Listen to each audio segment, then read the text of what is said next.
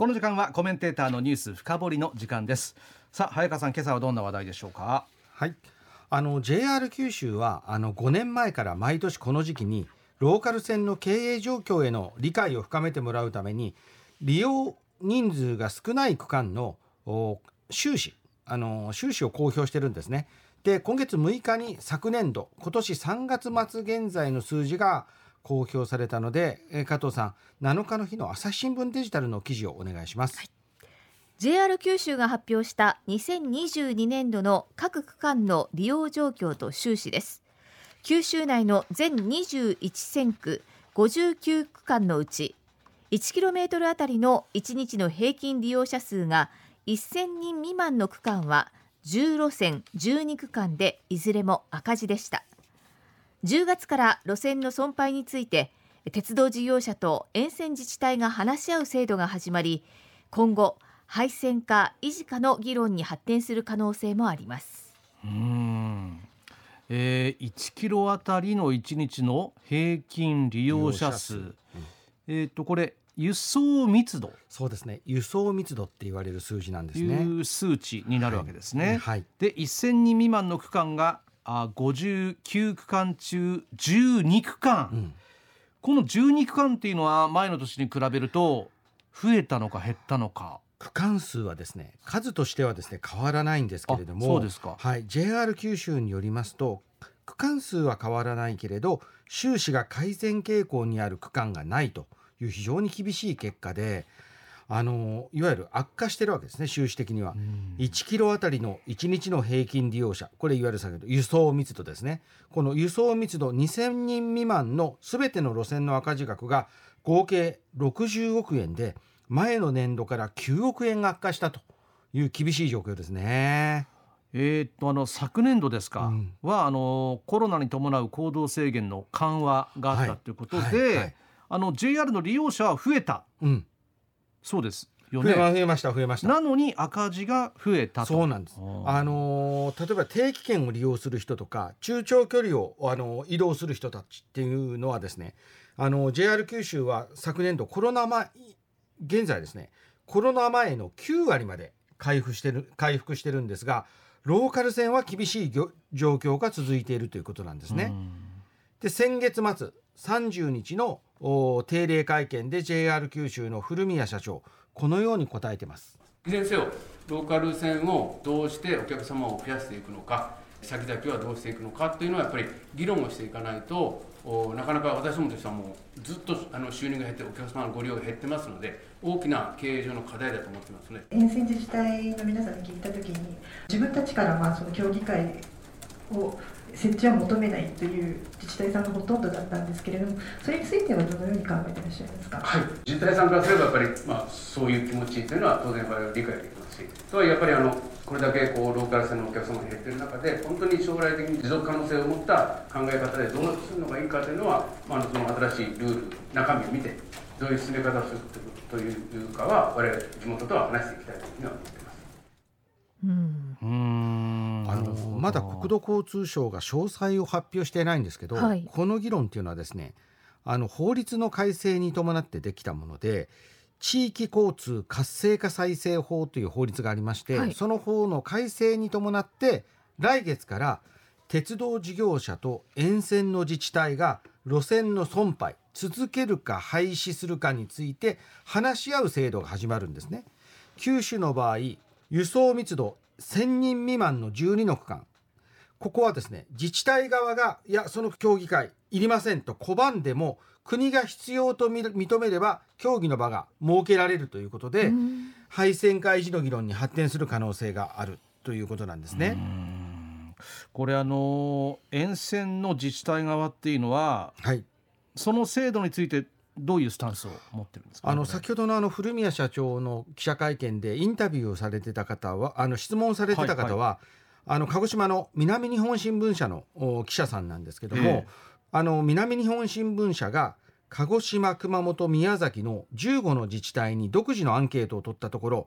全ての自治体が自ら協議の場を提案することはないと答えたんですね。で鉄道事業者側から協議の場の要請があればそれは協議に応じるけれど廃線を前提とした協議は行わないなど自治体側は非常に廃線を警戒し協議に慎重な姿勢が感じられるんですね。で一方の JR 九州側のスタンスっていうのはどうなんですか？あの JR 九州はですね、はい、独自に4つの線区で連線の自治体と利用者を増やす目的で線区活用に関する検討会っていうのを設置していてもうすでにいろんな協議を始めてるんですね。だからそういう検討会を持っているので JR から新たな協議の場を提案する考えはないんですけれども、まあ、国交省がこういうふうにいやそういうのとは別にこういうのを作りなさいよって言ったら作らなければいけないしっていうところで、まあ、国交省の詳細の概要を待っているというふうに社長はおっしゃってますね。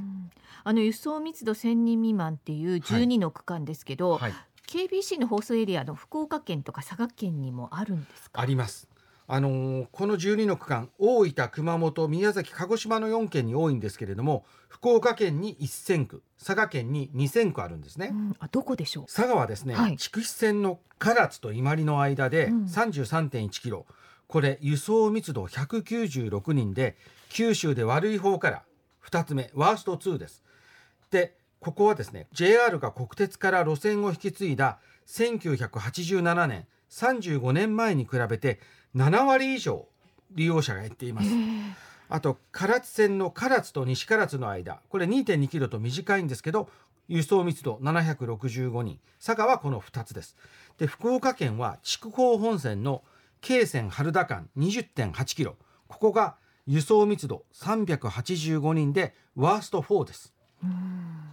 あの先月 BRT 開業した北彦山線の添田と日田の間ですね、はい、ここの輸送密度っていうのはどうなんですか？やっぱり低いですね、この区間は昨年度末の時点では BRT が再開していませんでした。6年前の九州豪雨の災害の影響が残っているということで JR 九州は数値を公表してないんですが、はい、参考として添田より小倉より、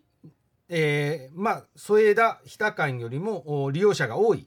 エリアなんですけども、はい、田川から夜明けの被災前2016年度の輸送密度を公表していてこれが299人と、やはり輸送密度1000人を大きく下回ります。ワースト4位の京泉春田間よりも低いですね。もし今もこの数字のままなら自治体側が拒んでも損廃の議論が行われるいわゆる協議会が設置される可能性があります。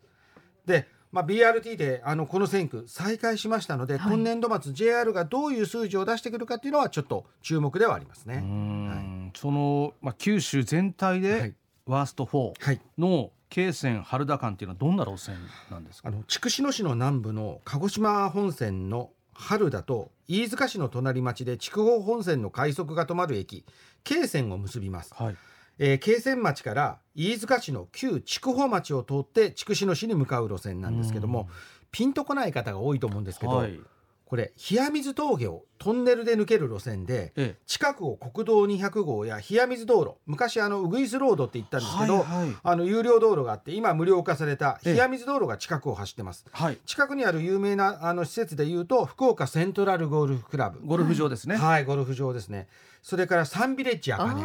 ああいうところがあるエリア。なるほど。で京泉を出ると上穂波筑前口の筑前山への3つの駅に止まって春田駅に着きます。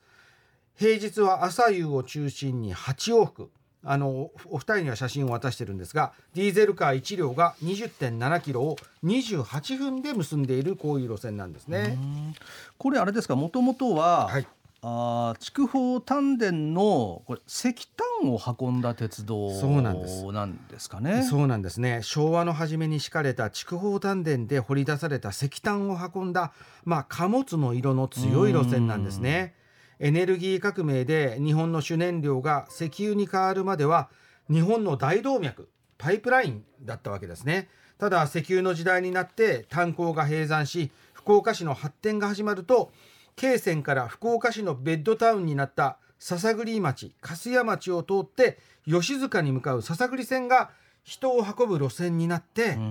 ここがあの主役になって京泉春田間は利用客が減ったんですね。じゃあ輸送密度どれぐらい減ったかというとまあもう炭鉱が閉山した後なんですけども国鉄から JR に変わった35年前輸送密度は2981人だったんですけど87%減って385人になってます。輸送密度385人っていうのはなかなかちょっとピンとは来ないんですけど、はい、やっぱり社内はそうすると閑散としてるっていう、ね、そうですね。あの先日ですねしばらく私乗ってなかったので、はい、一番利用者が多いと思われる朝の通勤通学の時間帯に6時59分に春田を出る京泉行きのディーゼルカーに乗りました50人が座れるんですけど、うん、乗客は始発の春田から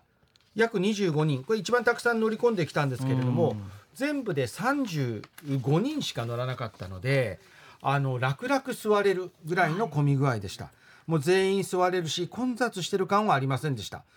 他の列車は乗客はもっと少ないのでおそらくまあちょっと寂しい車内であることは間違いないですね、まあ、ただその時間帯これ多分乗ってたのって学生通学の足ですよねおそらくね。そうなんです。この赤字ローカル線の今後を考える議論の論点として、うん、高校生の通学手段っていうのは非常に大きいんですね。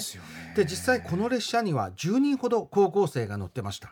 で折り返しの京線から春田に向かう電車には上穂波駅から筑前内野まで小学生が数人乗ってきましたこの運転免許を持たない学生の通学の足をどう確保するか、これは鉄道会社だけが考える問題かというと僕は違うと思うんですね。やはりその市町村がどう考えるか、非常にやっ自治体はこの議論からは逃げられないと思います。あの古宮社長は廃線とかバス転換という出口ではなくてどうしたら利用者が増えるのかというところから議論を始めたいと話されているんですけど過疎と高齢化が進む。しかも車社会の九州で地域の生活の足をどんな形で維持していくのが望ましいか。あの JR と自治体の真摯な議論に、まあ、期待をしたいなというふうに思ってますね。まあ、これ本当福岡だけの問題ではなくて全国的な問題でもあるんですけど、はい、まあ、とにかく生活の足ですからね。これ難しい問題です、ね、難しい問題であのこれからもあの取材をしてお伝えしていきたいというふうに思います、はい、以上ニュース深掘りのコーナーでした